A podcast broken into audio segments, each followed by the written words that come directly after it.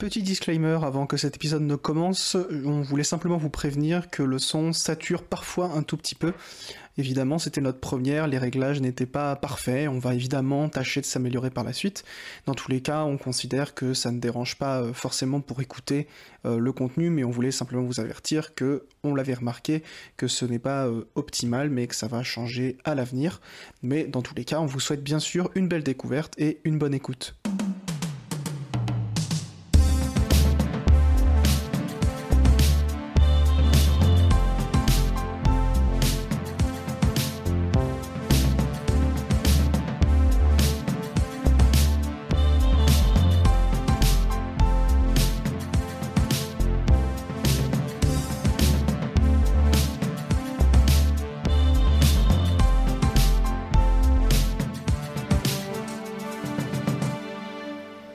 Ça sert à ça, euh, à apprendre à vivre, à apprendre à faire un lit.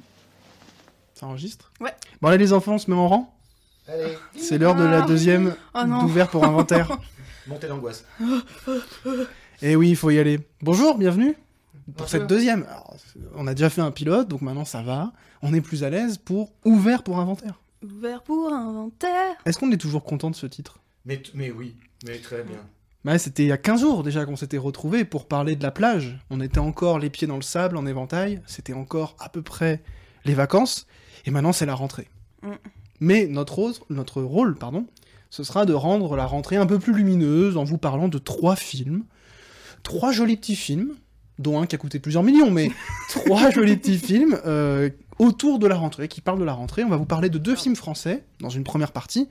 Euh, Les Beaux Gosses de Riad Sattouf, qu'on peut, à mon avis, déjà qualifier de film culte, et un film beaucoup moins culte, beaucoup moins connu, euh, mais euh, sur lequel euh, on avait envie d'attirer un petit peu d'attention, qui s'appelle Le Nouveau, réalisé par Rudi Rosenberg en deux mille quinze, et puis, dans une, dans une deuxième partie, on prendra quelques minutes pour parler, et même reparler, euh, d'un film euh, assez peu médiatisé, euh, qui s'appelle Harry Potter euh, à l'école des sorciers. Ouais, vraiment, euh, petite découverte, quoi. Ouais, hein, c'est, marrant, euh... c'est, marrant, c'est, marrant, c'est marrant, ça. Ça n'a jamais été fait. Hein. Mais on s'est dit, il y a école dans Harry Potter à l'école des sorciers. Mm. Et en V O, c'est Harry Potter and the Philosopher's Stone. Et on s'est dit, bah, on va prendre le titre français au pied de la lettre et on va parler de l'école, de la rentrée, puisque pour nous, Harry Potter, c'est un vrai film de rentrée. Entre-temps, il y aura un petit jeu euh, concocté par, euh, par mes soins. J'ai très très hâte euh, qu'on joue tous ensemble. Vous pourrez jouer, vous, chez vous, qui nous écoutez. Vous pourrez gagner un chèque de rien du tout, parce que de toute façon, même nous, on n'a pas de chèque, on n'a rien. Euh, mais avant ça, peut-être euh, bah, être poli, vous dire bonjour, bonjour Alénis. Bonjour à vous. Et bonjour Quentin. Et bonjour Louis. Ça va, tu t'es remis de, de la dernière ? Oui, bien sûr, bien sûr, mais bon, la rentrée, voilà, hein, c'est beaucoup de larmes. T'as, ouais. so- t'as sorti la tête de l'eau ? Oui. Et du sable. Aïe. Je crois qu'on est au niveau de l'humour euh, du premier film dont on va parler. Ouais. Oui. Alors, Les Beaux Gosses, déjà c'est pas nous. Et c'est surtout un film de Riad Sattouf qui sort en deux mille neuf. Euh, premier film réalisé par Riad Sattouf, qui va en réaliser que deux, puisqu'après ça, il va faire Jackie au, au royaume des films, qui va être au un échec. Au royaume des filles. Oui, c'est ça. Non, t'as dit au royaume des films. Ah, parce que moi, j'ai la, tête, de j'ai la tête dans, dans le septième art, tu sais très bien. Je, je suis né dans une... Dans rien du tout. Euh, je n'ai pas de blague, en fait. Une cabine de projection. Moi, j'allais dire dans un tas de bobines, mais oui, l'image oui. est un peu immonde. Euh, puis surtout, ça coupe et tout. Enfin. Euh, donc... Premier film de Riad Sattouf, deuxième film qui est un échec, donc à ce jour il a réalisé que deux films, euh, mais on connaît aussi... Jackie au royaume des... des filles, ça n'a pas du tout marché ? Ah non, ça a été un échec, euh, cata... mais catastrophique. Comme c'est étrange. Putain, ah. moi j'adore ce film. Ah mais j'adore ce film aussi, mais c'est pas le sujet. Non, non, pas, c'est pas le sujet. T'aimes pas ? Non, non, je... Bon, c'est pas le sujet. euh, donc, deux films, euh, Les Beaux Gosses et Jackie au royaume des filles, troisième fois qu'on le dit, euh, mais on connaît surtout Riad Sattouf pour son travail... d'auteur, de BDiste, ouais, voilà. Tout à fait. Donc parmi lesquels, euh, dans, dans son travail, il a réalisé des, des séries qui sont devenues cultes, comme L'Arabe du futur, qui est une autobiographie en bande dessinée où il parle de, de son enfance, et euh, les, Esther, ouais, enfin, les, les Cahiers carne- d'Esther. Les carnets ou les cahiers Les cahiers, je crois. Ouais. Les Cahiers d'Esther, où en fait, il rassemble en album une publication hebdomadaire dans le Nouvel Obs, je crois, où chaque semaine, il met en B D une petite histoire que lui a racontée la jeune Esther, qu'il suit depuis des années, où ça va de ses onze ans jusqu'à maintenant, le dernier album qui est sorti, c'est ses seize ans. Donc on, on suit au long cours. Euh, Riad Sattouf qui a été habitué en fait au travail documentaire, puisque une de ses premières B D c'était Retour au collège, ça vous concerne, vous qui êtes mmh. prof de collège, vous devriez le lire d'ailleurs, euh, qui euh, raconte euh, voilà, euh, Riad Sattouf en tant que dessinateur de B D qui va au collège pour raconter ce qui s'y passe. Mmh. Les Beaux Gosses est revenu récemment dans l'actualité, puisque euh, une des dernières B D qu'a sorti Riad Sattouf s'appelle Le jeune acteur un, aventure de Vincent Lacoste au cinéma. C'est sorti en fait cette année, aux éditions du Livre du Futur, et ça raconte les débuts euh, dans le cinéma de, Riad, de Vincent Lacoste en tant qu'acteur, et forcément, bah, le tout premier rôle, l'entrée dans le monde du cinéma de Vincent Lacoste, qui est absolument pas issu euh, de ce milieu-là, euh, c'est Les Beaux Gosses. Mmh. Ce qui explique peut-être le côté très spontané, très neuf, euh, et très euh, vivant et boutonneux mmh. de ce film de Riad Sattouf, dont Quentin, comme à l'accoutumée, va nous pitcher. Mais alors, l'essence. Pas du tout, non. Pas du tout, pour la simple et bonne raison. Alors, je peux le pitcher parce que euh, c'est l'histoire de deux gars, de deux jeunes garçons hein, qui sont euh, au collège et qui découvrent un peu euh, l'amour, plus exactement, dans mon souvenir. Les hormones, la, quoi, les hormones, surtout, voilà. Ouais. et et, et c'est, c'est ce moment vraiment béni des dieux, cet âge magnifique, hein, où comme ça se voit bien sur leur gueule d'ailleurs, vraiment... tout nous est donné. Oh, ils euh, les aiment, ces jeunes. Ah non, je, je, voilà. Mais euh, parce que, qu'on soit très clair, ça, ça expliquera encore mieux mes, mes pitchs. Pour cette émission, je ne les ai pas revus, hein, ni Les Beaux Gosses, ni Le Nouveau. Euh, qu'heureusement, Le Nouveau, j'ai, j'ai vu il y a un, je sais plus quand, par hasard en plus, il y a, il y a un an, un truc comme ça. Euh, en revanche, j'ai bien revu Harry Potter et euh, de fait, je suis relancé dans le deux, le trois, le quatre, enfin c'est reparti, pour un tour. Donc voilà, je crois que j'ai pitché à peu près l'essentiel. Oui, oui, globalement, c'est ça. Bah, c'est deux de jeunes beaux gosses qui sont beaux gosses que dans leur tête, euh, qui se mettent à dragouiller et qui se mettent à avoir les, les hormones qui se réveillent. Enfin, je redis ce que t'as dit, quoi. Non, c'est... c'est hyper méprisant pour ton travail. Non, mais pas du tout, parce que finalement... Inspecteur ah. des travaux finis. Ah, c'est un peu ça. Inspecteur de l'éducation nationale. Alors, alors Alénie, cette histoire d'hormones, oui. euh, est-ce que t'as découvert le film pour l'occasion? Est-ce que... Alors, j'ai pas découvert le film pour l'occasion, mais j'ai dû le voir il y a vraiment très très très longtemps, peut-être quand il est sorti même, et donc j'en avais un souvenir un peu... Euh... on en discutait un petit peu tout à l'heure en off, un peu potache, un peu poète-poète, mais euh, en le redécouvrant, j'ai trouvé ça euh, moins stupide et beauf que euh, dans mes souvenirs. Et on en discutait tout à l'heure, c'est aussi l'effet un peu de, de grain bizarre, euh, alors peut-être pas de pellicule, mais euh, voilà, de, de, d'image en tout cas, de texture d'image ou de couleur d'image, qui est un peu particulière, qui fait un peu peu limite, euh, comment dire, cracra, c'est peut-être un peu vraiment péjoratif, mais euh, qui est, voilà, un peu... Euh... C'était presque armoricorine, quoi, il y a un côté euh, film crado. Ouais, euh... c'est ça, un peu crado, quoi. Ouais, ouais.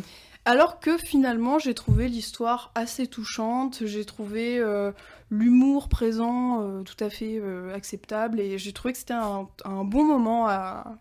un bon moment de, alors de cinéma, euh, voilà. Mais il est vrai que la mise en scène, par ailleurs, est assez singulière. Oui. Il y a des petites singularités de mise en scène que j'avais oubliées, justement, où, euh, bah, un exemple, euh, euh, euh, le personnage de Vincent Lacoste, qui s'appelle Hervé dans le film, euh, roule une puissante galoche à la, la fille qui l'a séduite, et euh, on a une espèce de point de vue subjectif de la fille, qui du coup fait un plan, euh, alors euh, ce qu'on appellerait un plan courte focale, c'est-à-dire pensez au podcast de Norman, quoi, c'est ce qu'on appelle le fisheye, où tout à coup la caméra filme un, un angle hyper large, ce qui fait que quand on filme de près, ça déforme les visages. Et on a ce plan hyper étrange de Vincent Lacoste, dont on devine un bout de joue qui remue sous l'effet de la langue en train de, de le sonder. Et il y, y a plein de petites exubérances comme ça, qui à la revoyure, effectivement, euh, pouvaient faire penser à l'époque à une espèce de Super Grave ou d'American Pie à la française, alors qu'en fait, c'est déjà un film de Riad Sattouf, et on est beaucoup plus du côté de la B D, en fait. Oui, complètement, c'est, c'est... Ouais. Et, et, et d'ailleurs, c'est un point commun que je, je, j'aurais très envie de mettre en lumière avec Le Nouveau, euh, c'est le refus du réalisme. Mais qui est un refus à la fois ténu et forcené. C'est-à-dire qu'on a l'impression, au premier abord, qu'il y a un truc où on pose notre caméra et puis on va filmer un jeune dans son environnement le plus naturel, mais alors qu'en fait, c'est un film qui est complètement... Euh, euh, à la fois irréaliste et puis en plus hyper loufoque, en fait.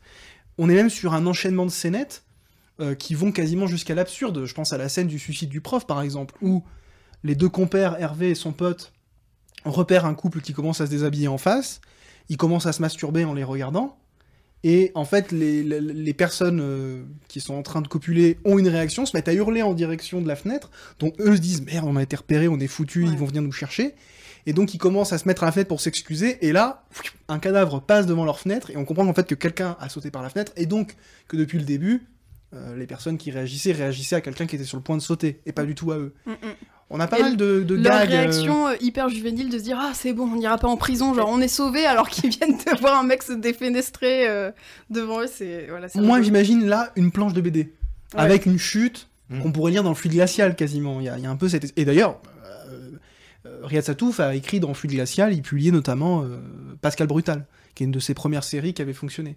Donc, on, on a cet esprit... extrêmement, euh, je prends le terme loufoque, mais qu'on s'entende bien, c'est pas un film complètement barré visuellement, et cetera. On est plutôt terre à terre visuellement. Euh, les costumes sont travaillés pour être exubérants, mais en même temps, c'est des tenues d'ados, c'est des gueules d'ados. Mais dans la narration, dans les gags et dans l'enchaînement des scénettes, il y a quelque chose que je rapprocherais de, euh, de, de, de la B D, euh, comme si c'était un collage de petits souvenirs euh, de l'adolescence, et on sait très bien que ces souvenirs... souvent sont déformés, et ça devient une espèce de conglomérat de scènes assez absurdes, en fait. Et je sais pas, je, par exemple, Quentin, toi qui n'as pas revu le film, est-ce que c'est le souvenir que ça t'avait laissé, ou...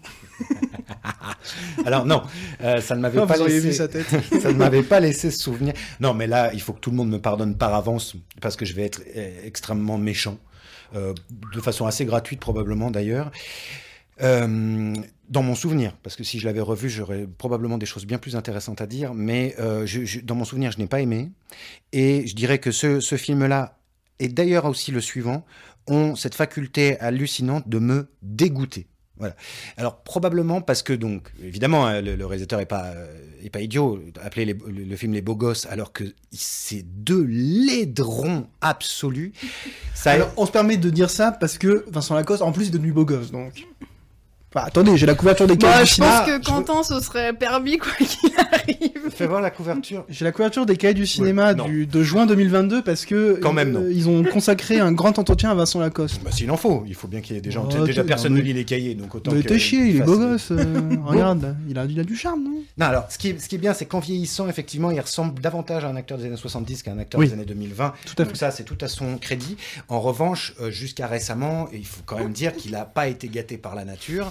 Que ce film, et, et en fait ça a eu une incidence terrible sur moi, c'est que pendant très longtemps bah, j'ai gardé cette image de cette espèce de dégueulasse euh, juvénile qui roule des pelles à sa main pour s'entraîner ou je sais plus quoi, de la bave, de, les odeurs, tout, tu vois, tout ce qu'il y a dans l'adolescent, tout ce qu'il y a d'atroce dans l'adolescent, ça a été incarné par Vincent Lacoste et à la limite son petit copain, mais son petit copain n'a pas fait la même carrière, et donc j'ai eu beaucoup de mal et avec lui, avec Vincent Lacoste qui, et ça a continué dans un film euh, pas très vieux, là, j'ai vu par erreur, euh, Lolo de Julie Delpy, qui est un film nul, euh, mais, mais peu importe, je veux dire, c'est, ça a des qualités par ailleurs. Qui mais fait du mépris de classe, mais euh, alors en, en plus, un, un tout petit peu, ouais. Euh, faut dire qu'elle habite à, hein, aux États-Unis, donc c'est plus, c'est plus, c'est plus quelqu'un comme nous. Euh, mais surtout, ça a remis Vincent Lacoste dans ce rôle et dans ce corps un peu dégueulasse, cette espèce de maigreur, cette espèce de type glabre, euh, qui pareil, t'as vraiment l'impression qu'il pue des pieds.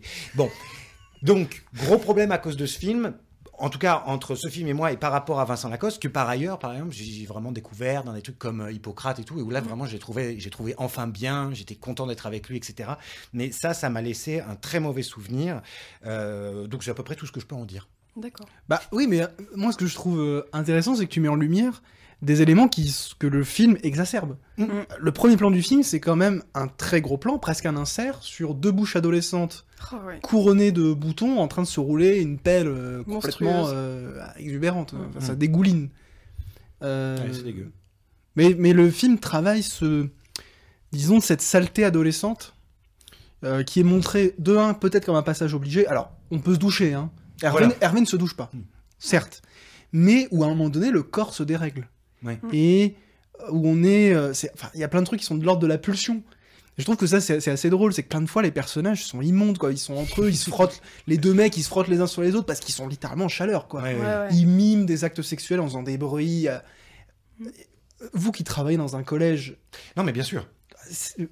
Alors je dis pas qu'il faut absolument le filmer pour le filmer, mais il y a quelque chose de, de peut-être un petit peu attendrissant parce que tout à coup, cette dégueulasserie que tu décris, qui serait peut-être la situation. Euh...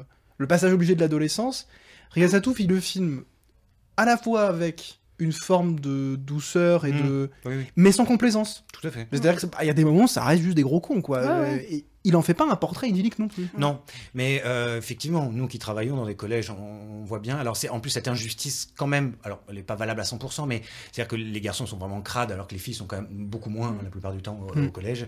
Elles vivent leur, leur leur adolescence autrement quand même, heureusement. Mmh. Euh, et euh, mais c'est vrai peut-être parce que j'ai une certaine conception du cinéma et qu'il y a des moments où tout simplement j'aime beaucoup plus les enfants de La Nuit du chasseur. On en parlait tout à l'heure parce que je l'ai revu là récemment, qui sont mmh. qui sont beaux et même quand ils sont sales. Enfin c'est les films de studio aussi, mais même quand ils sont sales, ils sont encore beaux. Euh, moi, c'est, j'aime bien les enfants comme ça. Là, les, ils ont trop de boutons, ils sentent trop mauvais. En, en revanche, énorme, énorme qualité pour le film, c'est d'arriver à nous faire sentir les odeurs, euh, alors qu'on n'est pas dans le cinéma olfactif. Ah bah c'est là, synesthésique, là, oui. Oui, ouais. oui, c'est, c'est absolument ça. Et ça, c'est aussi, euh, comment dire, une différence entre euh, Les Beaux Gosses et le second film dont on va parler. Mm. Alors... Juste avant peut-être de faire le lien avec Le Nouveau, où Le Nouveau pour le coup, ils, tous les gamins sont beaux, sont alors ils sont pas tous adorables, mais ils sont tous très beaux. Non. Dans Le Nouveau ? Bah oui. Bah, ça attendez, va. attendez, on parle. Ah ouais, ok, ouais, d'accord, ouais, bon. Pour revenir un tout petit peu sur Les Beaux Gosses, euh, comme effectivement nous on est encore à l'école, donc euh, moi il y a une scène qui m'a fait mourir de rire parce que c'était vraiment du vécu.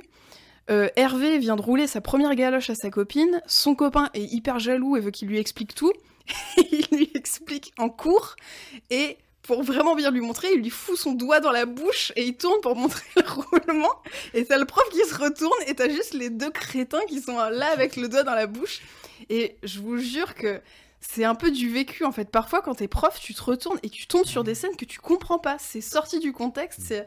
donc j'ai trouvé le film assez attachant parce que... Enfin, par ces biais-là, cet humour-là, et effectivement des gamins qui sont, qui peuvent être crados, qui peuvent être cons, parce que là je veux ça, mais quand même qui te, qui te sortent des dingueries ou qui euh, sont attachants par certains aspects. Et ce que j'ai trouvé intéressant aussi dans Les Beaux Gosses, c'est euh, qu'on retrouve aussi dans Le Nouveau, c'est euh, de traiter aussi de l'adolescence au sens où tous les sentiments, toutes les émotions que tu as sont exacerbées. Mais malgré toi, en fait, les premières ruptures sont terribles, les premiers euh, sentiments amoureux sont hyper forts, et tu te rends compte, alors souvent dans les films, tu te rends compte que bon, finalement ça passe, mais euh, je trouve que euh, voilà, ce, ce côté exagéré des sentiments, c'est aussi ce que tu ressens quand t'es adolescent, puisque c'est une des premières fois que tu les ressens. Et j'ai trouvé ça assez intelligemment fait dans les deux films. Et on y consacre tout un film. C'est aussi ça ouais. l'importance, c'est que les deux cinéastes nous disent, ça vaut bien tout un film. Ouais. Alors justement, Le Nouveau... Euh, film un peu plus tardif, il sort en deux mille quinze, c'est un film réalisé par Rudi Rosenberg dont c'est à ce jour le seul long métrage. C'est un petit film hein, euh, qu'on, qu'on, dont on, alors je vais dire qu'on vous recommande, on va peut-être vous en parler avant, euh, c'est moi qui l'ai proposé donc forcément c'est un film que j'aime beaucoup, c'est un film que je trouve très précieux et trop peu vu, euh, qui nous parle aussi de l'adolescence. Il y a beaucoup de similitudes parce que ça parle donc aussi d'une classe à travers laquelle, euh, enfin, qu'on, dont on découvre les protagonistes à travers un personnage qui est donc ce fameux nouveau, euh, qui débarque dans une école qui vient, en fait, lui, je crois qu'il vient du Havre, mm. et il débarque à Paris, et donc il doit s'habituer à une nouvelle classe, mais aussi, on le sent, et c'est pas dit dans le film, à un nouveau milieu euh, euh, social, à ouais. des interactions avec des adolescents qui n'ont pas eu la même enfance que lui, et cetera. Euh, Beaucoup Quentin. Plus bourgeois, on peut le dire du coup. Oui, on, voilà, voilà, on, euh... on va le dire et en même temps, on dira qu'une des qualités du film, c'est de ne jamais se préoccuper de questions sociologiques. Ouais. Euh, Quentin ? Non. Bah, j'ai peut-être bah, résumé le film. Oui, en fait. Voilà, c'est parfait. C'est parfait parce que alors peut-être en, dé- en, dé- en détail une ou deux relations qu'il a dans le film qui sont importantes. Pour prouver que tu te souviens un peu du film. Ah oui, oui bien sûr. Le test, sûr. Quoi. Ouais, ouais. C'est le premier jeu. Euh, non, mais alors si, parce qu'il y a des choses quand même qui, là, pour, pour le coup, sont plus fraîches, euh, c'est-à-dire avec ses différents copains. Alors, il y a le binoclard et il y a le petit gros. Enfin, il est pas petit, mais il est gros. Euh, ouais, il est même pas très gros. Hein. Il est enveloppé. Oui, voilà. Voilà, parce qu'il a pas encore... Il, il a pas après, encore euh, ça, il est pas... croissance. Et puis, il est pas, il est pas caractérisé comme tel. Euh, non, mais il est moche. Hein. C'est, c'est, euh, il a une coupe de cheveux à gerber. Enfin. Ce qui n'a rien à voir avec son poids, par ailleurs. Euh, non, ça, ça n'a rien à voir. Ouais. De même que l'autre. Alors, parce que l'autre aussi, il est formidable. Celui qui est avec les lunettes, là, ouais. lui, c'est Francis Holm, enfant. Voilà. Lui, tu sais qu'il va virer serial killer. L'autre va sera probablement euh, comment, vendeur d'assurance ou un truc comme ça, ou agent immobilier. Lui sera serial killer. Et donc, il faudra qu'il trouve une activité lucrative à côté, mais voilà, ça, c'est clair. Et euh, aussi, parce qu'on a vraiment là une, une comédie de caractère, on a mmh. tout. Et pour être quand même bien... deux mille quinze, on a l'handicapé quand même, enfin la personne atteinte de handicap, je crois qu'il faut dire. Et puis évidemment, il y a la future cagole, euh, qui est donc la jeune fille toute... Euh, toute... Oh, la future cagole, t'es hein si méchant. Alors voyez, voyez le film, parce que c'est... Pour, c'est... pour moi, c'est pas ça. Hein. La petite fille mignonne, magnifique, habillée probablement en Prada. Qui, ou qui je vient ne sais d'arriver quoi. En France, parce qu'elle est en fait, elle est euh, suédoise. Euh, Ukrainienne, je crois. Euh, non, ho- hollandaise. Euh... hollandaise. Je me souviens plus. Bon, elle vient d'arriver en France. Ah merde, tiens. Et donc, comme le, comme le nouveau, elle... elle elle est aussi en train de s'intégrer. Ah oui. Alors elle, elle est en train de s'intégrer aussi en tant qu'étrangère, parce qu'en plus on voit dans le film que elle doit, elle faire, elle doit à... faire un exposé, mais elle a du mal à parler français, oui, et cetera. Oui, oui, et vrai. Donc leur amitié va aussi se nouer à partir de, de ça. Ouais. Ah oui, j'avais oublié, tiens, la nationalité. Ah. Mais euh, et oui. Comme quoi, tu retiens vraiment ce que tu veux. Bien sûr, bien sûr. Oui, oui, la beauté exotique, quoi, celle qui vient d'ailleurs. Mais alors oui, j'aurais pas dit de, de, de, de, des Pays-Bas, tiens. Euh... Je sais plus, mais elle vient. Un pays de l'Est, ouais, mais euh, je saurais plus dire. Donc pas les Pays-Bas, alors. Bah. Si c'est un pays de l'Est. T'es, non, prof, de, t'es prof de géo ? Ouais, ouais, mais attends, je touche ma vie. euh, non, je sais plus non plus. Tu vois, j'avais même oublié qu'elle avait un accent. Hein, c'est-à-dire, comme tu m'as marqué. Quentin. Oui. Tu te souviens un peu de ce film ?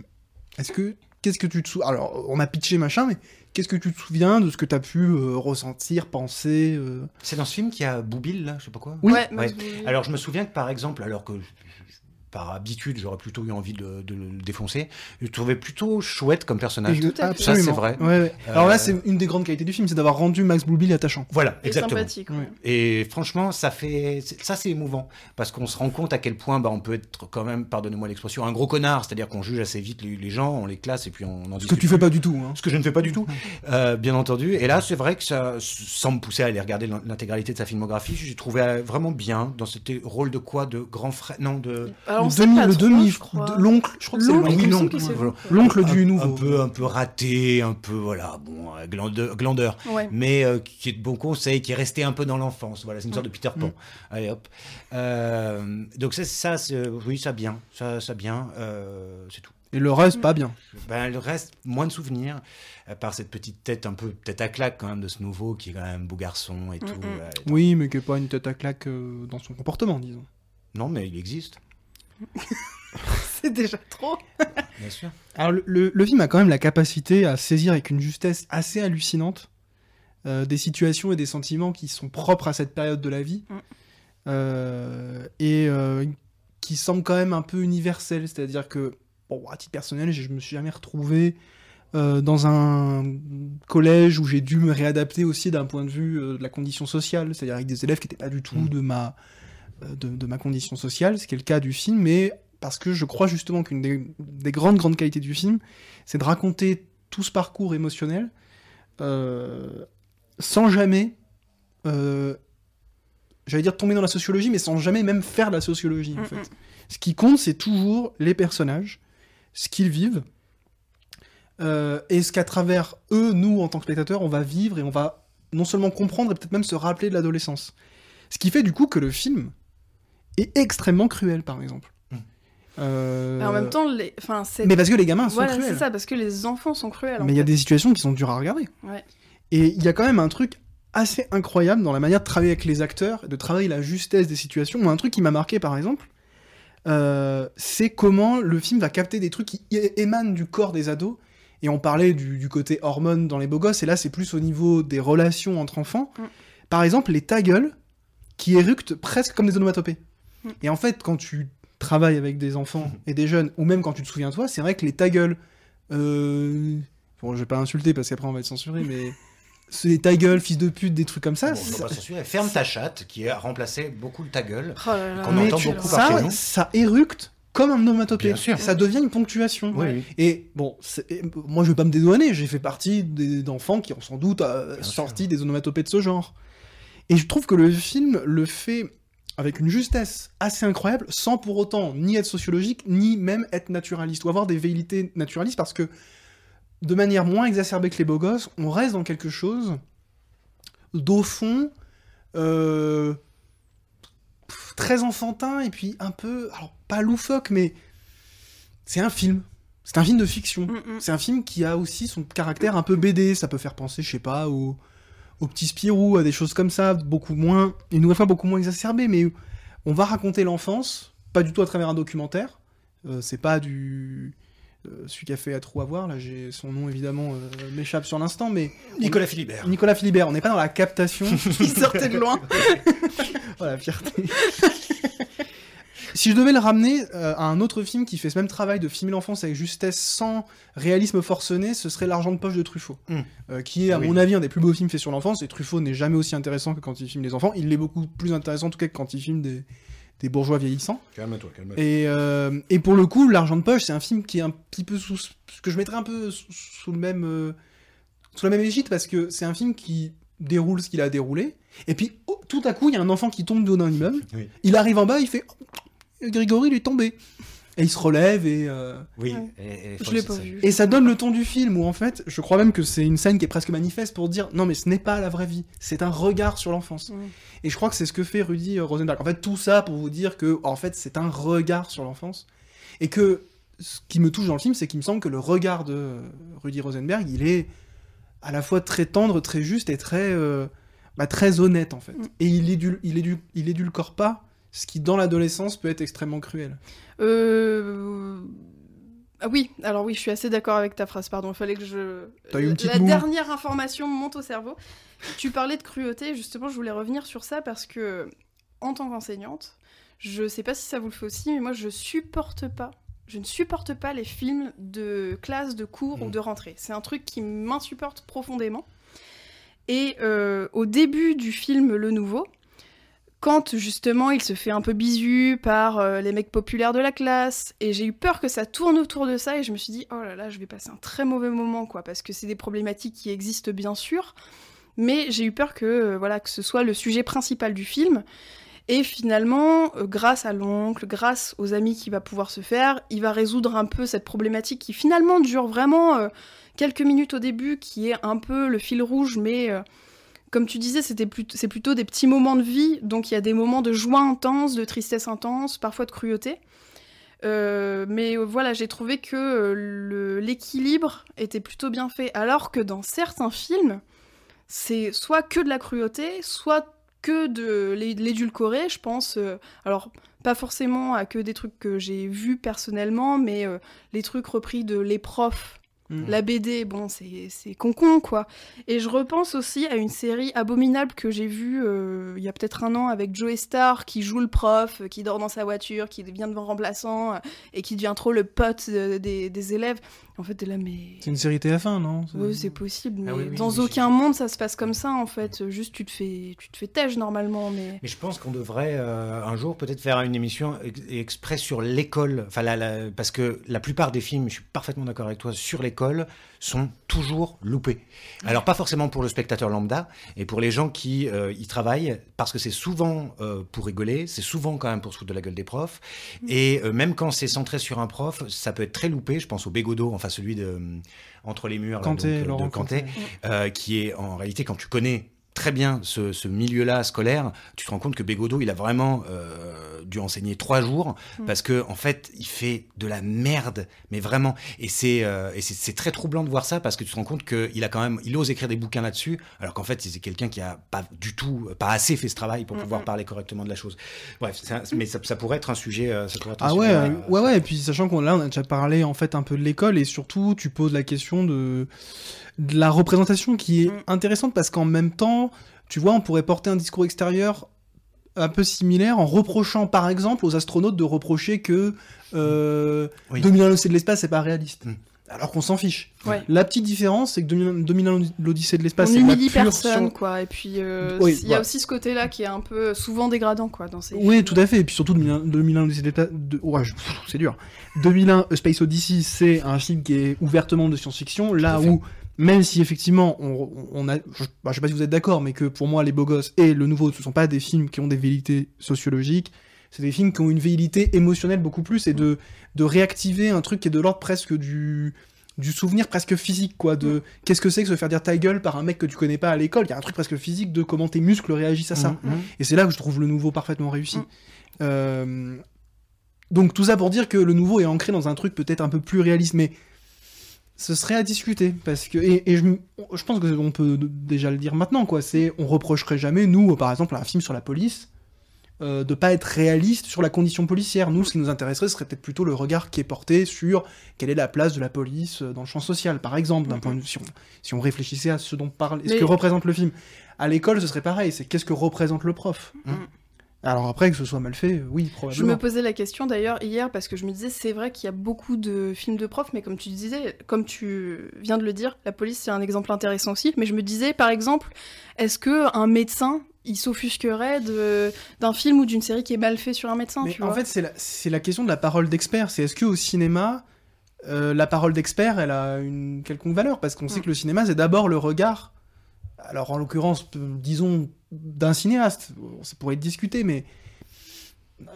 Ça peut être discuté, parce que ça reste quand même un film qui bah, a pour ouais. projet d'être montré, et on sait très bien les ravages que la fiction Absolument. Produit sur les esprits. Absolument. Bien, si on est tous euh, fanatiques, enfin tous, j'exagère, mais je fais, là je, j'essentialise vite fait, euh, des États-Unis, c'est à cause du cinéma américain, mm. pas autre chose. Et si on est aveuglé par ce pays, et toutes ces paillettes et tous ces machins, c'est à cause de son cinéma. Donc quand on montre des profs d'une certaine façon, quand on montre des élèves d'une certaine façon, mm. on est en train... C'est, peu importe l'art, là on est en train de toute façon d'être dans un monde qui est réel, de montrer un monde et donc potentiellement de faire des dégâts là-dessus. Donc je pense qu'il y a toujours, un, il y a toujours en tout cas on, on peut toujours en parler avec un point de vue peut-être pour euh, rebattre un peu les cartes ou, ou rééquilibrer oui, oui. parce que, je, je disais ça pour Entre les murs parce que aussi il avait dû avoir la Palme d'Or ou je sais pas quoi, oui, enfin, c'est avait, un film qui avait fait beaucoup parler de lui comme si c'était genre vraiment, ça y est on avait touché au fond de ce qui est la zone d'éducation prioritaire ou je sais pas quoi, alors que non. Mais, euh, alors que c'est peut-être plus pour des raisons cinématographiques aussi, tu vois, on, a, on s'est peut-être moins intéressé aux questions oui. vraiment scolaires. Quoi. Oui, oui, oui, pour, probablement. probablement. Mais parce bon, que peut-être que le film est, est réussi par ailleurs. On, on, a, on invitera euh, Jacques Rancière pour parler de tout ça sur les questions de représentation et de partage du sensible. Mais, mais non, mais c'est essentiel. Mais bon, euh, euh, bon, à la base, on avait juste envie de dire que Le Nouveau c'était quand même bien.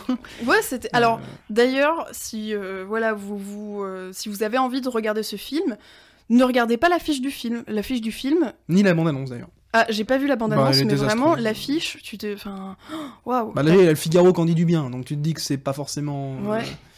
Mais euh, oui, le film est très touchant et très sympathique à regarder, et c'est... Pareil, ne vous fiez pas non plus aux, on va dire, dix premières minutes du film, mmh. ça tourne, ça va vraiment dans autre chose après, et c'est plein de joie et plein de...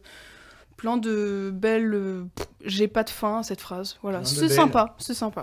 Et puis c'est toujours beau, euh... et puis... Je crois que c'est quand même toujours assez touchant, un film qui se termine en disant que bah, la vie est pas facile, euh, rien n'est magique, mm. mais on s'en sort. Ouais, on trouve des solutions, quoi. Mais je crois que c'est ce que dit le film, et je trouve ça assez chouette, et montrez-le à vos ados. Ouais, moi j'y crois pas. J'y crois pas qu'on s'en sorte, premièrement. Et je crois bah, que on serait pas, on serait pas là sinon. Euh... Bah, c'est parce qu'on n'est pas encore mort ou qu'on n'est pas encore, on s'est pas encore jeté par la fenêtre. Mais ça peut arriver. On verra pour la prochaine bah, émission. Regardez Le Nouveau et vous aurez ouais. moins envie de sauter par la fenêtre. Et simplement, moi, pour conclure, je pense que pour le premier comme pour le deuxième film, je crois que c'est aussi parce que tout simplement, et de toute façon, je suis spectateur, donc je regarde avec mes sentiments, et euh, c'est une période de ma vie, en plus de celle de maintenant, mais je veux dire de, que je déteste. L'adolescence, mmh. c'est une période où, tant mieux s'il y a des gens qui s'en souviennent avec encore euh, émotion et plaisir, mais pour la plupart des gens, je pense, c'est la période où on est mal dans sa peau, où on est moche, où on ne sait pas ce qu'on va faire. Euh, je pense que pour les générations d'aujourd'hui, c'est encore pire, parce qu'on leur demande encore plus tôt qu'à notre génération, enfin, on n'est pas de la même, mais... Euh, Ce, que, ce qu'ils veulent faire plus tard, et cetera, on leur fout la pression. Franchement, c'est, c'est bien de faire des films là-dessus, mais je pense aussi que ça réveille chez certaines personnes euh, des traumatismes, en fait, liés à cette période, et encore plus quand on est un garçon, parce que vraiment, on est moche, on sent mauvais, on... voilà. Et euh, je crois que c'est ça aussi qui fait que, je, moi, ils sont un peu repoussants, ces films, pour moi. Oui. Beaucoup, beaucoup euh, plus repoussants que le prochain film dont on va parler. Eh ben oui, ah bah qui, oui alors, là... lui, qui est un film, pour le coup... Alors là, je disais qu'il n'y avait pas de magie dans Le Nouveau. Dans le Harry Potter, il y en a un petit peu. De la magie, un tout petit peu plus. Bon, voilà, on vous recommande plutôt, en tout cas, euh, d'aller jeter un coup d'œil à ces deux films qui peuvent ré- réactiver des choses un peu douloureuses, ou peut-être aussi, pas forcément réconcilier, mais en tout cas, nous dire qu'on peut soi-même porter un regard sur cette période. Et c'est des films qui, j'ai l'impression, quand même réveillent, en tout cas, des choses personnelles en chacun. Ouais, ouais, ouais. Il y a un truc un peu universel, au moins en France, parce qu'en plus, c'est des films qui filment aussi un petit peu la France, malgré tout, et ce que c'est que la scolarité en France. Ouais. Il y a des, des choses spécifiques euh, que vous pouvez aller découvrir euh, là où ils se trouvent, c'est-à-dire là où vous les trouvez. On fait une toute petite pause, et on se retrouve oui. juste après pour un petit jeu, et puis on parlera de Harry Potter à l'école des sorciers.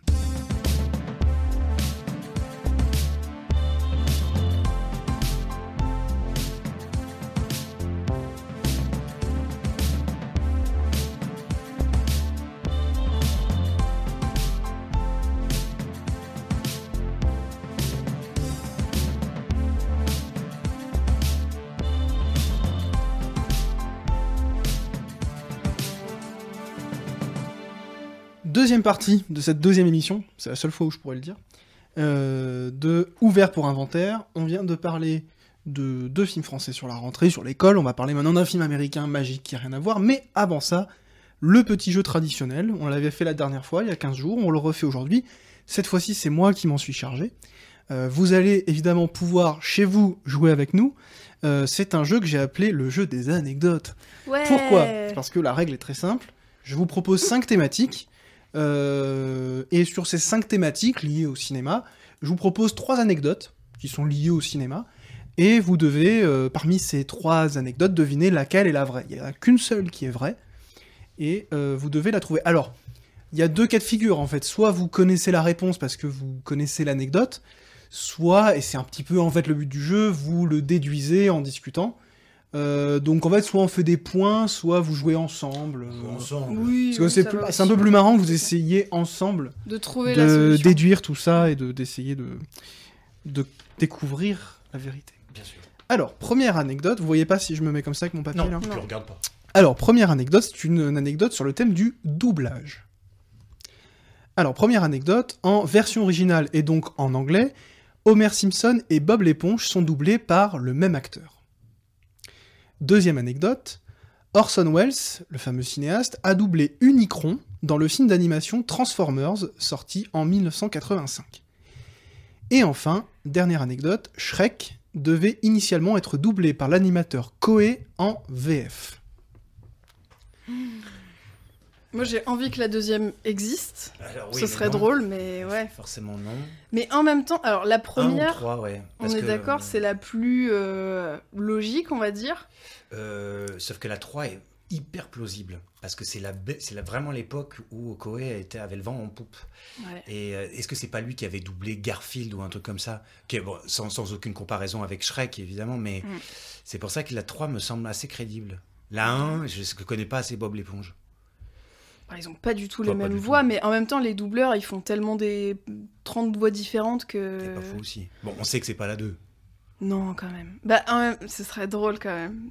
Alors mais la non. deux, alors rappelez, donc la un, c'est Bob l'éponge. Euh, Simpson. Ouais. Simpson. La deux, c'est Orson, euh, Orson Welles qui... qui double Transformers. Et la trois, c'est Shrek doublé par Koei. Ouais. Ouais, moi je partirais sur la trois, je pense. Ouais, on va dire la trois. Ouais. Alors... Tout, tout, tout. Ah, j'adore ce moment là, je suis... euh, la trois c'est faux. Euh, alors juste avant que je vous donne la réponse, la trois, il y a un, une toute petite part de vérité, puisque pour l'anecdote, donc euh, Shrek en V F est doublé par Alain Chabat, mais il se trouve qu'en fait à la base il était doublé par Emmanuel Curtil, qui est connu notamment pour être la voix française de Jim Carrey. Mmh. Le doublage a entièrement été enregistré, mais il a été annulé au dernier moment, puisque euh, les studios, alors sans doute la DreamWorks, a décidé de faire ce qu'on appelle un casting, un star casting quoi, enfin... de mettre une, quelqu'un de plus connu au doublage mmh. pour des raisons commerciales, et donc Alain Chabat a enregistré la voix de Shrek, mais il existe une version qui a disparu, qui existe peut-être, qui, a, qui est conservée quelque part, où c'est un autre doubleur mmh. qui a fait la voix de Shrek, mais ce n'est pas Koei, qui effectivement a doublé par la suite Garfield, et qui apparemment euh, s'est montré absolument odieux, c'est, euh, c'est réputé comme étant un des pires doublages jamais réalisés. Et donc la bonne réponse, eh bien, c'était celle que vous avez évacuée, puisque... un des derniers euh, travaux qu'on connaît d'Orson Welles, c'est le doublage vrai, euh, d'un personnage dans la série animée Transformers. Il faut savoir qu'à la fin de sa carrière, Orson Welles a fait plein de petits jobs alimentaires. Il joue dans un des tout premiers films de Brian De Palma, euh, qui s'appelle Get to Know the Rabbit. Il fait une petite apparition. Et il a fait notamment ce doublage, puisque sa voix était euh, connue pour être, comme celle de Quentin, absolument euh, profonde et, euh, et pénétrante. Et euh, donc, euh, la bonne réponse, c'était Orson Welles. Bordel! Tu vois, je, ouais. je m'attendais à un retournement. Je me disais, la première, bon, ça peut être plausible, tu vois, pourquoi pas. Mais non, parce ouais. que autant je savais qu'il avait doublé tous les personnages dans le procès, sauf la voix de Bidule. Mm. Anthony... Anthony Perkins. Mais euh, non, ça, j'avais pas du tout. Ouais, bah... Faut dire, je savais pas ce que c'était ce Bidule, euh, Transformers, euh, machin. Bah, Unicron, moi, je croyais qu'il doublait Optimus Prime, mais en faisant les recherches, j'ai vu que c'était Unicron, je, je sais pas qui c'est, j'ai juste trop... Ah, donc, en plus, il avait même pas un personnage important dans le, l'animé, quoi. Euh, non, je sais pas, j'ai pas vu la série, ouais. si ça se trouve, c'est bon. Bon, Orson Welles, ça a été dans une série Transformers, c'est déjà euh, assez sympathique. Oui, hein. oui, oui. Alors, deuxième euh, série d'anecdotes sur le thème de la nouvelle vague. Euh, trois propositions, pareil, une seule anecdote est vraie. Alors, première anecdote, Jean-Luc Godard a réalisé un épisode de la série Columbo.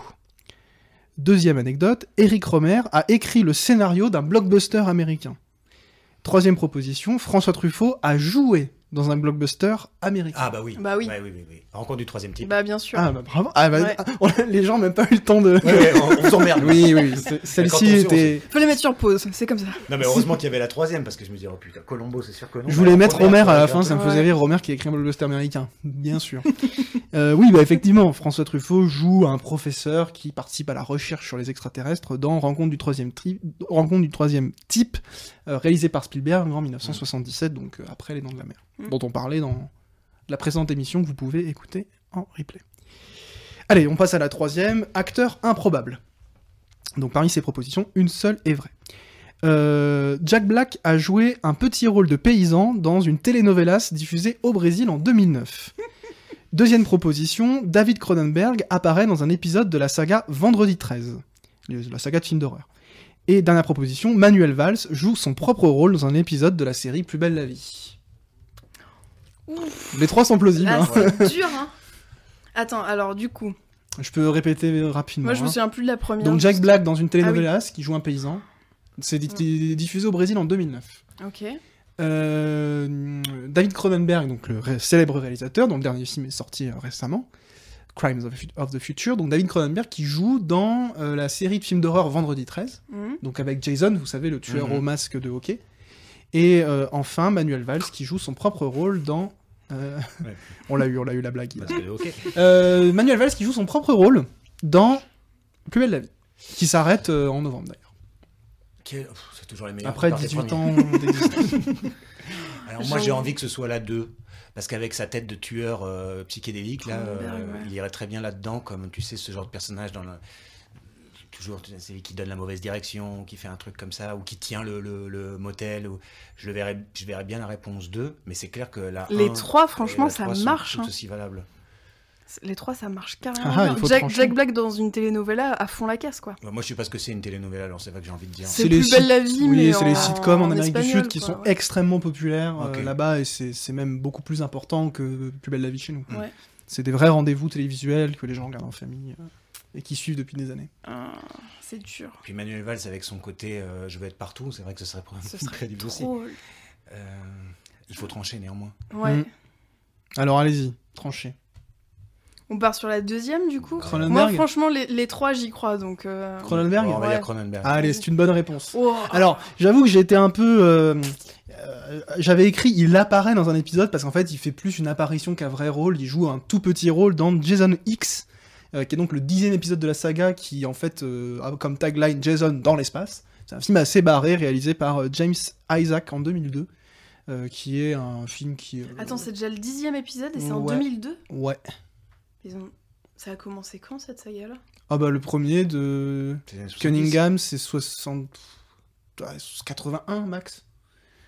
Ok, d'accord. Donc ouais, c'est le dixième épisode, Jason X, qui se passe dans l'espace, enfin, où Jason est envoyé dans un vaisseau spatial, machin. Et donc Cronenberg joue un petit rôle, et il a, il a joué plusieurs petits rôles au cinéma, mmh. dans, dans des films de Clive Barker, par exemple. Ça lui est arrivé, mais plus des apparitions que des vrais rôles conséquents. Ok. Allez, avant-dernier thème, euh, incident et accident de tournage. Première proposition, lors, du, lors d'une scène de sexe un peu trop intense dans History of Violence de David Cronenberg, encore lui, sorti en deux mille cinq. Euh, donc, lors de cette scène de sexe jouée un peu trop intensément, l'actrice Maria Bello va finir avec plusieurs ecchymoses, pardon, et l'acteur Viggo Mortensen a vécu avec les lèvres enflées pendant plus de deux jours. Euh, deuxième proposition, lors de la fameuse scène de l'explosion de l'hôpital dans The Dark Knight de Christopher Nolan, les explosifs ne se déclenchèrent pas comme prévu, détruisant pour près d'un million de dollars de matériel, dont une caméra IMAX, dont le modèle était à l'époque unique au monde. Et enfin, troisième proposition, Julia Ducournau a pu réaliser deux films. Quoi ? C'est quoi ta troisième proposition ? Bah, accident de tournage. On a donné l'opportunité à Julia Ducournau de réaliser deux films. Ah, oh, putain. Alors, on a déjà, c'est vrai, elle a réalisé deux films, Grave et Titane. Ouais. Euh... Ouais. Mais peut-être qu'elle en a fait avant et que j'ignore, euh, mais, mais bon. T'abuses, en plus, on avait dit... Je me souviens que t'avais dit que t'aimais bien Grave, non ? Non, bah alors là, il y a bien ah. un truc que j'ai jamais dit de ma vie, c'est ça. Hein. Ah, d'accord. C'est-à-dire qu'une fois que t'as vu Titane, effectivement, tu te mets à trouver que Grave a des qualités. Voilà. Ça, c'est, c'est certain. Je crois pas, parce que il me semble que dans The Dark Knight, la, la, la caméra elle est dans le bus, il y a un machin comme ça, donc je pense pas qu'ils aient pété une, une, une IMAX mm-hmm. pour euh, cette scène-là, même si je sais qu'il y a eu plein de trucs à refaire en images de synthèse. Et la première, je veux bien croire, parce que dans l'escalier, c'est d'une brutalité leur scène de sexe, Viggo Mortensen et Maria Bello, c'est ça que j'appelle ? Oui, Maria Bello. Et euh... ouais, la première me tente bien la aussi. La première me tente bien. Sauf que là, là c'est, on est mauvais, parce que c'est peut-être qu'elle n'a pas fait d'autres films, euh, bidule, là. Bah, pour l'instant, non, mais euh, c'était la petite... Euh, ouais, non, mais surtout, de, non, surtout c'était Louis. Une blague. C'est gratos. Alors oui, là, on dit là... C'était de la méchanceté ouais, gratuite. Ouais, ouais, je pense là. Hein. Enfin, gratuite, là, qui a fait des, des films potables. Euh, donc oui, oui, bien, Cronenberg, une nouvelle fois, euh, présent, oui, oui. Euh, effectivement, la scène de sexe jouée dans l'escalier a été jouée avec beaucoup d'intensité, et les acteurs se sont légèrement blessés, mais malgré tout, euh, petit incident de tournage, puisque euh, des ecchymoses, il faut quand même... Ça veut ouais, dire qu'ils sont allés quand même assez forts. Et effectivement, t'as raison, quand on voit le film, on n'a aucune aucun mal à imaginer qu'ils puissent. Ne faites pas ça à la maison d'ailleurs, hein, si vous avez des escaliers, oh, c'est jamais. Vous faites pas ce que vous voulez. Bien sûr, mais bon, on vous prévient.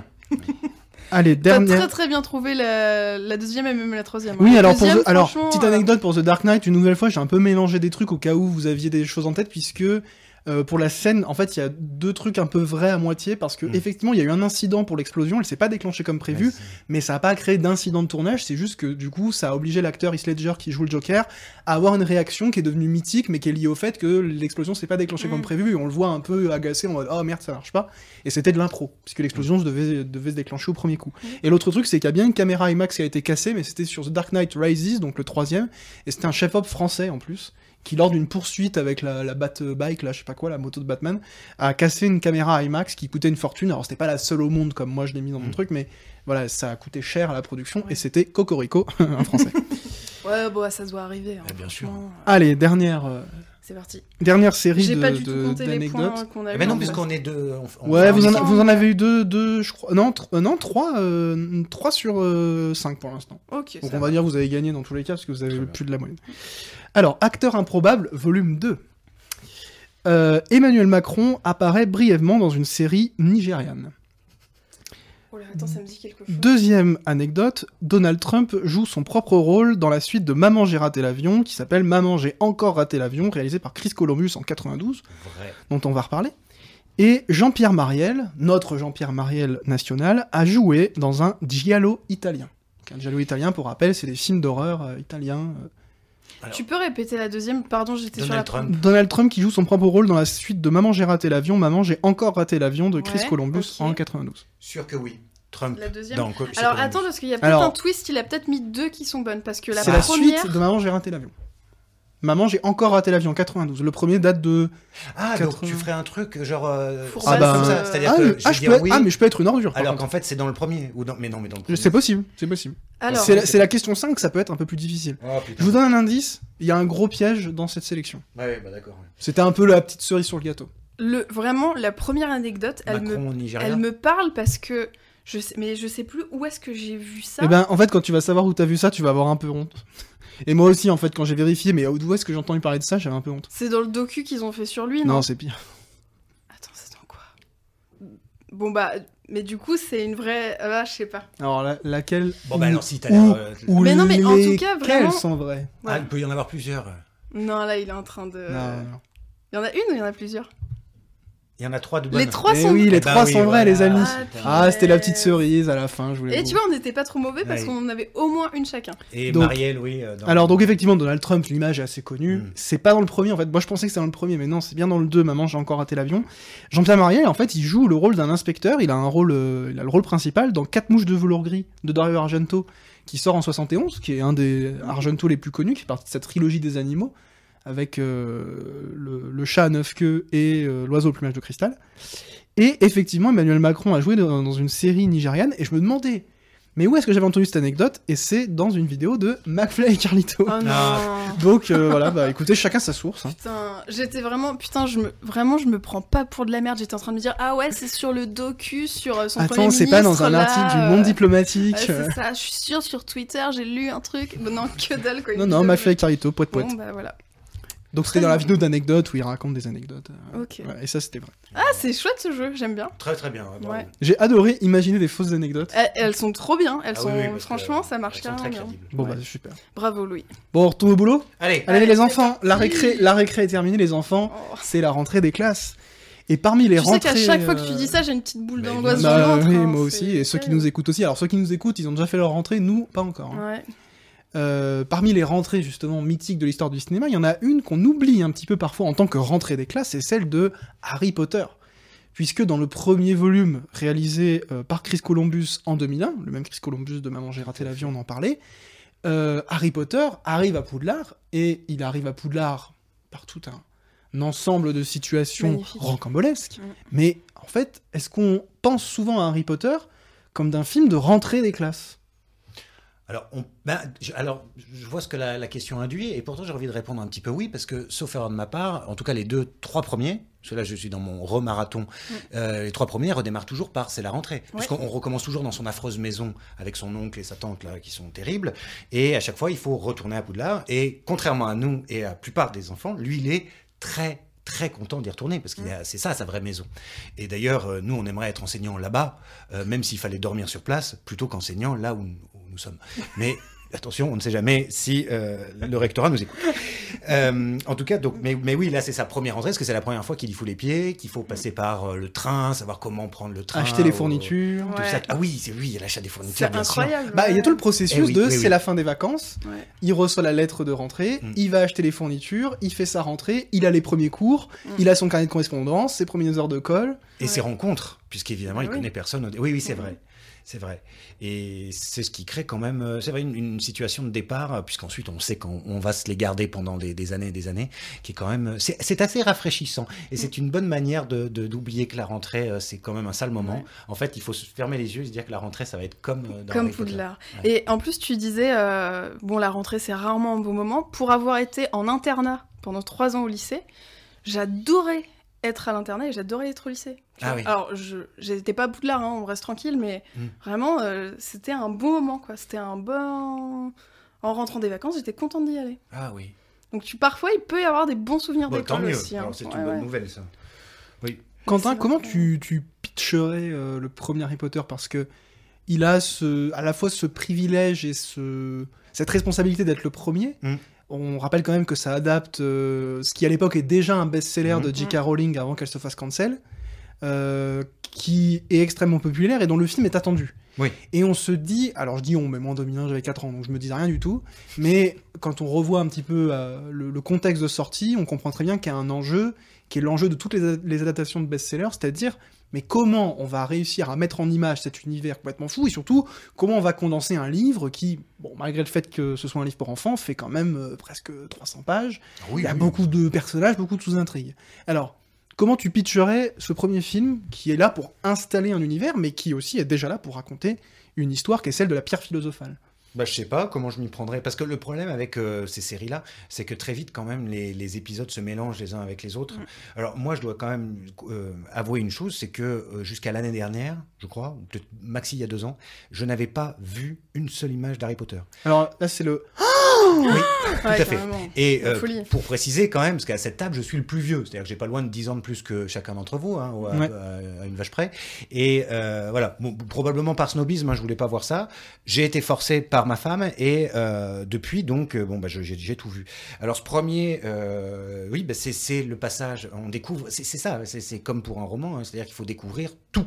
Tout le monde. Les affreux de la famille qui ont euh, récupéré ce pauvre Harry qui n'a plus de parents. Mm. Euh, on se demande vraiment quel lien de famille... Enfin, on sait quel lien de famille ils sont sans mm. savoir, mais bon, c'est des ordures. Euh, plutôt du nord de l'Angleterre. Mm. Euh, puisque... Enfin, on s'en fout. Et puis ensuite, donc... Le... je oui, parce que là, je ne sais, sais pas trop où tu vas avec ça. euh, non, non, c'est... autant pour moi. Donc, et puis ensuite, c'est, cette arrivée, euh, et euh, je ne sais même plus d'ailleurs quelle est l'intrigue de... Si, oui, c'est parce que c'est la pierre, tu l'as dit à, à cause de... Oui, oui, oui, on oublie trop souvent mais que en fait, le premier, il est quasiment... Il finit, il boucle quasiment, c'est-à-dire oui, qu'il oui. aurait pu ne pas avoir de suite. C'est ça. C'est un film qui se termine quasiment. Euh, D'ailleurs, il doit être très long parce que là, je les revois. Deux et heures, euh, euh... pas loin de deux heures et quart, je crois. Ah ouais. Pour un film pour enfants, c'est long. Hein. Ouais, bah, pour adultes aussi. J'ai Moi, pas le là, souvenir que. J'ai de la peine à le revoir en ce ouais. moment. Mais enfant, on est beaucoup plus tolérant à la longueur. Hein. Non, enfant, tu peux passer une après-midi entière devant Tom et Jerry. Maintenant, tu vois deux épisodes d'affilée, tu fais oui, bon. Euh, j'ai oui, oui. Après, c'est, c'est quand même assez magique. Euh, je sais pas donc comment je peux le pitcher, mais il faut reconnaître. Bah, que... t'as, t'as donné un peu. Voilà, voilà, c'est un enfant abandonné. Il a une cicatrice parce qu'il a survécu au plus grand méchant de l'univers oui, des magiciens. Ça. Donc, déjà, ça se pose là. Tout le monde le Gold, connaît. Enfin, euh, faut pas dire son nom. C'est l'élu, quoi. Oui, mmh. c'est, c'est quand même aussi le truc par rapport à la rentrée qui donne, même s'il lui arrive plein de bricoles, beaucoup plus que les autres, puisque à peu près à chaque épisode, il est menacé de mort. Hein. Mmh. Euh, mmh. Il a quand même un, un bol de dingue, c'est qu'il euh, a une street credibility de, de, euh, direct, direct. En tout cas auprès des adultes, parce qu'après, il y a les méchants mmh. de chez Serpentard, salaud. Mais, Serpentard, euh, Serpentard oui, excusez-moi. Je confonds avec l'animal. Euh, non, Serpentard, c'est dans le Nord. C'est oui. pas... Et puis, il y a aussi ceux qui... Enfin, bref. Euh, qu'on trouve en Afrique, mais... Euh, mmh. Bref, c'est vrai une... qu'il est, il est tout à fait. Euh, ça fuse. Tout le monde, tout le monde, voilà, l'attend. Tout le monde, oui. les adultes le protègent quand même globalement tous. Oui. Il a une relation privilégiée avec les professeurs. Ouais. C'est quand même un gros plus. Hein. Oui, il sort pas de nulle part. Quoi. Voilà. C'est pas le petit nouveau. Euh... Ah, non, c'est pas un no-name. Attention, c'est. Ouais. C'est une vraie personnalité du monde, mais d'un monde qu'il découvre en, en même temps que le spectateur. Ouais. Et c'est là où ça en fait un film pour en... un vrai film pour enfants déjà. Et la saga a un peu fait oublier ça par la suite, c'est que le Les deux premiers, encore plus le premier, qui sont réalisés par Chris Columbus, qui est quand même, à mon avis, recruté parce qu'il a fait Maman j'ai raté l'avion, euh, c'est des films pour enfants. Et le deux, c'est même un film d'épouvante pour enfants. C'est vraiment pensé comme un film d'horreur à hauteur de jeunes spectateurs. Pour beaucoup, je pense que c'est un premier... Pour le coup, alors, toi, moi, et je sais pas, toi, Lénis, mais je les découvre quand ils sortent. Donc le deux, quand mmh. je découvre, j'ai allé peut-être sept ans. Ouais. C'est hyper impressionnant. Le... le basilic, les araignées, ça, ça fait de l'effet quand même. On et puis les, les voix parlé, qui chuchotent. Euh... On en avait déjà parlé ensemble lors d'un autre, un autre truc qui n'a pas encore été diffusé et qui ne le sera peut-être pas, mais moi c'est Le Prisonnier d'Azkaban que j'avais vu au cinéma ouais. et j'avais flippé mes gros morts mais pendant des nuits et des oui, nuits avec le... Waouh, wow, au secours, les le détra... loup-garou. Les, les détraqueurs, ouais. comment ça s'appelle, c'est ça ? Les détracteurs, non, les détra... ça c'est ouais. ceux qui nous écoutent, les détraqueurs. les détraqueurs qui, qui font quand même très peur. Ah ouais, mmh. le quatre je trouve, c'est... je ne sais plus si c'est le trois ou le quatre d'ailleurs. Le trois, celui de... De, de Quaron qui est je le meilleur trouve... d'ailleurs. Bah oui, c'est le meilleur, bon, et incontestablement. Avec Gary Oldman qui joue. Mais je trouve qu'il y a un, il y a un, tu vois, un... ah j'ai pas le mot, c'est con ça, parce que je vous fais le geste. Un shift, un changement. Ouais, c'est une ça. Une bascule. On va dire une bascule. Je l'ai eu. Qui est hyper intense quand t'es enfant parce que tu commences à grandir. Et oui. Bref, euh, voilà. Enfin, en tout cas, euh, moi c'est pareil, c'était, ab... bah on avait le même âge de toute façon, mais on suivait presque l'âge en fait des acteurs. Mmh. Ou du moins des personnages, ouais, ouais. et du Absolument, coup tu t'as un ouais. sentiment d'appartenance hyper fort quand t'es gamin et que t'as une saga qui te suit jusqu'à tes dix-huit vingt ans quoi presque. C'est un peu le Antoine Doinel de notre génération en c'est fait, ça, Harry ouais, Potter. Ouais. Mais alors pour le coup, euh, donc je disais film pour enfants euh, et d'un autre côté euh, film qui, est, qui a pour mission d'installer un univers hyper ample et qui réussit quand même à être autonome. Mmh. Parce qu'on sent très bien que... Et alors là, c'est un peu... Bon, à la limite, je dirais quand on voit le film, on s'en fout, mais quand on, à la revoyure, on se rend compte que c'est un film qui a été pensé euh, pour être éventuellement un échec, et c'est-à-dire qu'ils ont eu quand même l'élégance de le terminer. Mmh. Alors que, bon, on pourrait citer d'autres films, comme, je sais pas, Eragon, par exemple, qui mmh. adapte un autre best-seller, mais qui se finit pas. Ça, ça se finit mmh. sur une ouverture qui se dit « On va être une grande saga ». Donc, le, comme ça a été un beat complet, il n'y a pas eu de suite, et donc on reste sur notre fin. Alors que là, ça reste l'histoire de la pierre philosophale, Euh, et euh, le, le film est terminé. Mm. Et ce qui ne sera plus le cas après, parce que le, tel, le succès est tel, et le deuxième confirme ça, que bon, ils savent qu'ils feront une saga euh, complète quoi qu'il arrive. Mm. Mais ça reste un film plutôt autonome, qu'on peut montrer du coup à un enfant, je pense, assez jeune, euh, qui fait déjà quand même assez peur. Hein, parce que alors, toi, du coup, si tu le découvres il y a un an, tu le découvres, t'as déjà cinquante-six ans, un truc comme ça. Voilà, c'est ça. Donc, tu, tu t'es déjà aguerri. Ouais, voilà, j'ai moins peur, quoi. T'es déjà fan de, de, de, de, de Instinct de survie, dont on a parlé la semaine dernière, voilà, qui est un film beaucoup plus violent. Et alors, en deux mille un, quand on voit ça, quand on a à la fin, notamment, bon, je spoil parce que tout le monde a vu, Euh, le professeur euh, ouais. Tyrell, Tyrell, Tyrell, Tyrell, Tyrell, ouais, Tyrell. C'est ça. Le, professe- le professeur qui enlève son ruban et il a Voldemort incrusté dans son crâne. C'est une image ouais, c'est absolument terrifiant. terrifiante. Ouais. Donc c'est quand même un film d'horreur qui a peut-être euh, éveillé une génération au fantastique, à l'imaginaire et aussi au, au latin également. Je crois que sans déconner, les gamins se sont inscrits en cours de latin avec euh, Harry Potter, ça fait remonter les inscriptions. Prof de lettres classiques, là, ils étaient tout, tout fous. On va faire des botaniques. Euh... Alors ils étaient déçus évidemment parce qu'on n'apprend pas du tout ça, on apprend bah, des déclinaisons pourries. Ouais, c'est clair. Donc, ouais, mais, c'est ma... c'est... mais les déclinaisons, c'est un petit peu magique. Ah, c'est la vie, c'est la vie les déclinaisons. Puis, euh, je trouve que, alors, euh, pour faire un tout petit peu le lien avec les deux premiers films qu'on a, dont on a un peu parlé, il y a aussi ce rapport aux autres, au groupe, qui est d'autant plus fort qu'ils sont euh, séparés par maison. Et on a aussi ce trio hyper attachant, mais mmh. c'est peut-être aussi la nostalgie qui me fait dire ça. Mais finalement, à part Harry Potter, t'as quand même l'intello que tout le monde n'aime pas, parce qu'elle est un peu trop intello, mmh. et le rouquin qui vient d'une grande famille, pareil, qui est pas non plus la superstar du collège, quoi. Enfin, Et euh, bah, bon, qui, a même une, qui a même une vraie réputation, pour le coup. Ouais. Là, d'une famille plutôt pauvre, euh, qui va subir le mépris de, de gens plus aisés. Ouais, c'est clair. Mm-hmm. Bah, il y a un lien avec Le Nouveau. Alors ça, dans Le Nouveau, on l'a pas trop dit. T'as dit un petit peu que c'était une comédie de caractère. Et là où je suis mm-hmm. d'accord avec toi, c'est qu'il y a un vrai travail qui est fait sur les archétypes, que je trouve même assez, assez élégant, assez fin, parce que par exemple, le, le personnage qui, qui vit un handicap est jamais caractérisé comme tel. Mmh. Euh, ou en tout cas, c'est évacué très vite. Mmh. Harry Potter a beaucoup joué là-dessus aussi, et on le comprend parce que ça reste une saga littéraire qui repose aussi sur, euh, disons, des archétypes très construits. Euh, c'est même construit sur tout un tas de théories narratives du mmh. grand monomythe euh, qui a servi pour Star Wars, Le Seigneur des Anneaux. Ouais, ouais. Euh, qui est hérité d'un certain nombre de même de théories littéraires en fait, mm-hmm. hein, euh, euh, qui vient, qui, qui viserait à, à établir la structure type du récit d'initiation, du récit initiatique que va vivre Harry Potter dans ce film et puis à, à fortiori dans toute la saga. Ouais. Mais du coup, euh, tu, ce que bah tu disais, c'est qu'il y a un vrai euh... truc sur les archétypes, quoi. Ouais. Ça passe aussi, je pense, par le roman. Je veux dire toute ouais. cette euh, exploration du du lore, j'ai pas l'autre mot, mais de mm. de la, l'univers, l'univers euh, Harry Potter est quand même vachement bien foutu, quoi. Mais... Ah bah on est tout de suite dedans, alors ouais. que c'est quand même... Il euh, y a un, un géant qui ouvre des portes avec son parapluie, il euh, y a un mec qui a un autre mec sur son crâne. Euh, le, le film parvient à rendre ça digeste, mm. ce qui est déjà une forme d'exploit, parce que... Ça aurait pu être catastrophique, ouais. Bah c'est tout l'enjeu, en général, des premiers films d'une grande saga. Mm. Bon, écoutez, ce silence me fait dire qu'on a... Tout à fait. Bon, on a... Sur Harry Potter, on a... Voilà, on avait juste envie de revenir dessus pour dire que c'était un film auquel on était attaché, puis tout simplement pour donner envie de le revoir, et puis euh, le revoir peut-être sous l'angle de la rentrée, quoi. C'est un vrai film d'école, en fait. Mm. Qui est... Vous avez vu, on a réussi à faire un lien entre Harry Potter et Le Nouveau. Hein. Ouais. Comme quoi. Et les beaux gosses. Là, pour le coup, il y a des beaux gosses dans Harry Potter. Et il y a moins de boutons. Ah bah, c'est bon. Ah bah oui, c'est, c'est propre, plus camouflé, ouais, c'est clair. Oula, attendez, on a failli oublier le plus important avant de se guider, c'est-à-dire les recommandations, les recommandations de, de, la, de la quinzaine. Euh, Alénis, qu'est-ce que tu, qu'est-ce que tu nous recommandes ?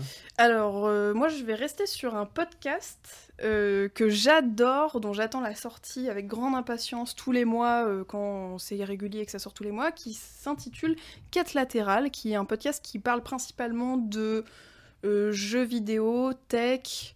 Et puis d'autres trucs autour de ça, ça a été les N F T quand c'était un peu la période, enfin voilà. Et euh, qui est animé euh, principalement, alors je vais peut-être oublier des gens, mais par euh, Fibre Tigre, euh, là, il y a souvent Lamua, Daz, alors moi je les connais plus tous les trois parce qu'ils jouent aussi euh, un petit jeu de rôle qui s'appelle, un petit jeu de rôle, c'est juste un des plus gros en France, mais euh, qui s'appelle Game of Roll, qui est très sympa à écouter aussi. Et donc voilà, Quête latérale. Quête latérale, pardon, c'est vraiment euh, très très chouette, et si vous cherchez euh, un podcast sympa euh, autour, on va dire, des jeux vidéo, je vous le conseille euh, chaleureusement. Merci Alénis. Euh, alors vous écoutez ça euh, quand vous écoutez pas euh, ouvert pour inventaire. Hein. Ah, bien sûr. Quentin, toi, tu, tu boudes. Oui, là je boude, j'ai, j'ai, j'ai pas du tout de recommandations, la prochaine fois je suis sûr que j'en aurai, mais là, euh, walou. T'as rien aimé pendant les vacances ? Non, rien. C'est nul, c'est bientôt la fin, c'est pour oui, ça. Oh non, dans tes yeux il y avait. Oh non, non, me regarde pas. Oh non, me regarde pas. Comme ça, je vais pleurer. J'ai pas pleuré devant Le Nouveau, je vais pas pleurer devant toi. Hein. Euh, bah comme vous me le demandez, moi, je rigole. Oh là, oh là, oh là, pareil. Euh, moi, je vous recommande une série, euh, une série donc qui n'est pas terminée au moment où je vous, où je vous parle. Le dernier épisode sort.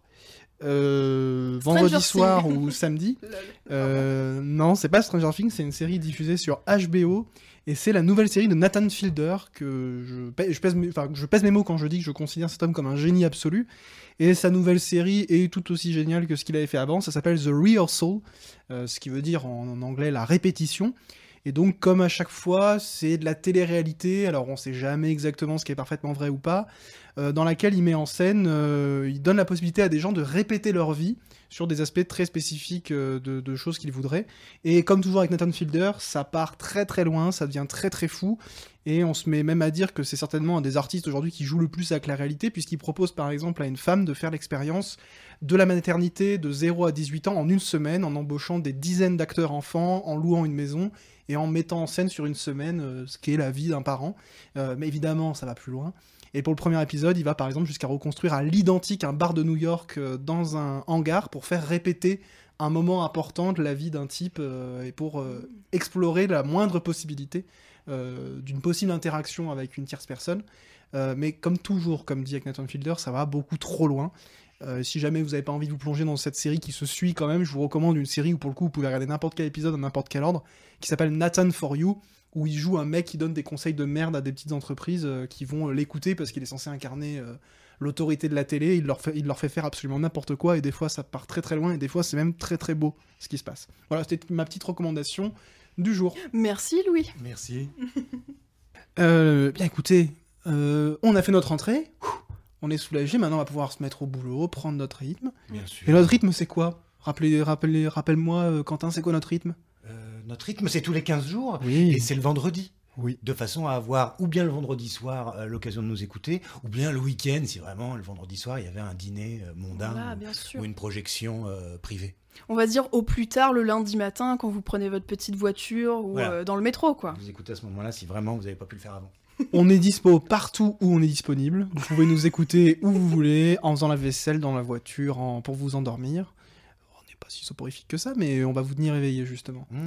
On se retrouve dans quinze jours, il commence à faire froid, vous allez pouvoir nous écouter sous notre plaid. On va parler, alors là, le mois d'octobre, si tout va bien, ce sera comédie romantique et film d'horreur horrible. Très Donc bien. Le mois d'octobre sera éclectique. Je vous souhaite une très bonne semaine, une très bonne quinzaine, et on se retrouve au prochain épisode. Prenez soin de vous. À bientôt. Au revoir.